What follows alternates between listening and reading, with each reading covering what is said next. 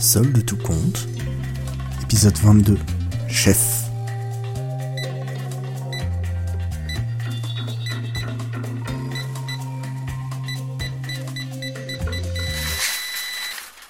Madame Béron est cadre. Elle a gravi les échelons.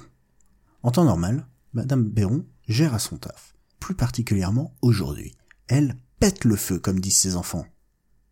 Depuis ce matin, elle enchaîne les réunions, il n'y a pas de temps mort, elle est sur tous les fronts et tout se passe pour le mieux. Madame Béron est surexcitée, car cet après-midi, le CODIR se réunit pour désigner le prochain directeur des achats et elle espère bien que ce sera une directrice. Madame Béron, directrice des achats. Elle s'y voit déjà. Le soleil couchant illumine son bureau, où elle n'arrive plus à se concentrer sur son travail. Elle attend l'appel. Son téléphone sonne.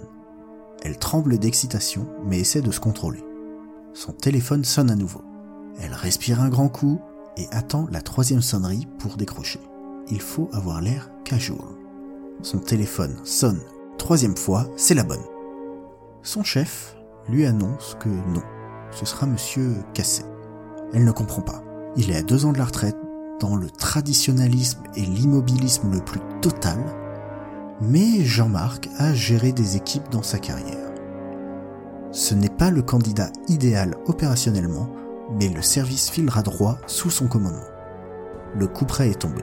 Ce n'est pas la tête qui a été coupée, mais sa confiance et son ego. Elle entend les mots mais ne les supporte pas. Tu n'as pas l'expérience opérationnelle.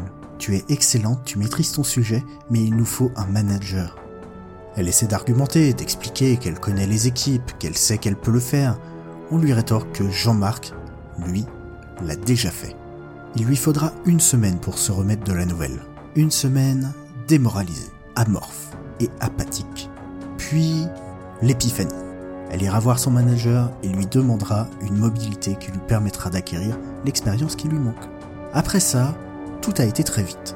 Les RH qui la contactent et lui présentent la situation, quelques entretiens pour la forme, et deux mois plus tard, elle était dans sa voiture, direction son nouveau job. Derrière son volant, Chantal était prête. Elle allait leur montrer qu'elle pouvait le redresser ce supermarché, qu'elle pouvait manager cette équipe, qu'elle pouvait être la chef.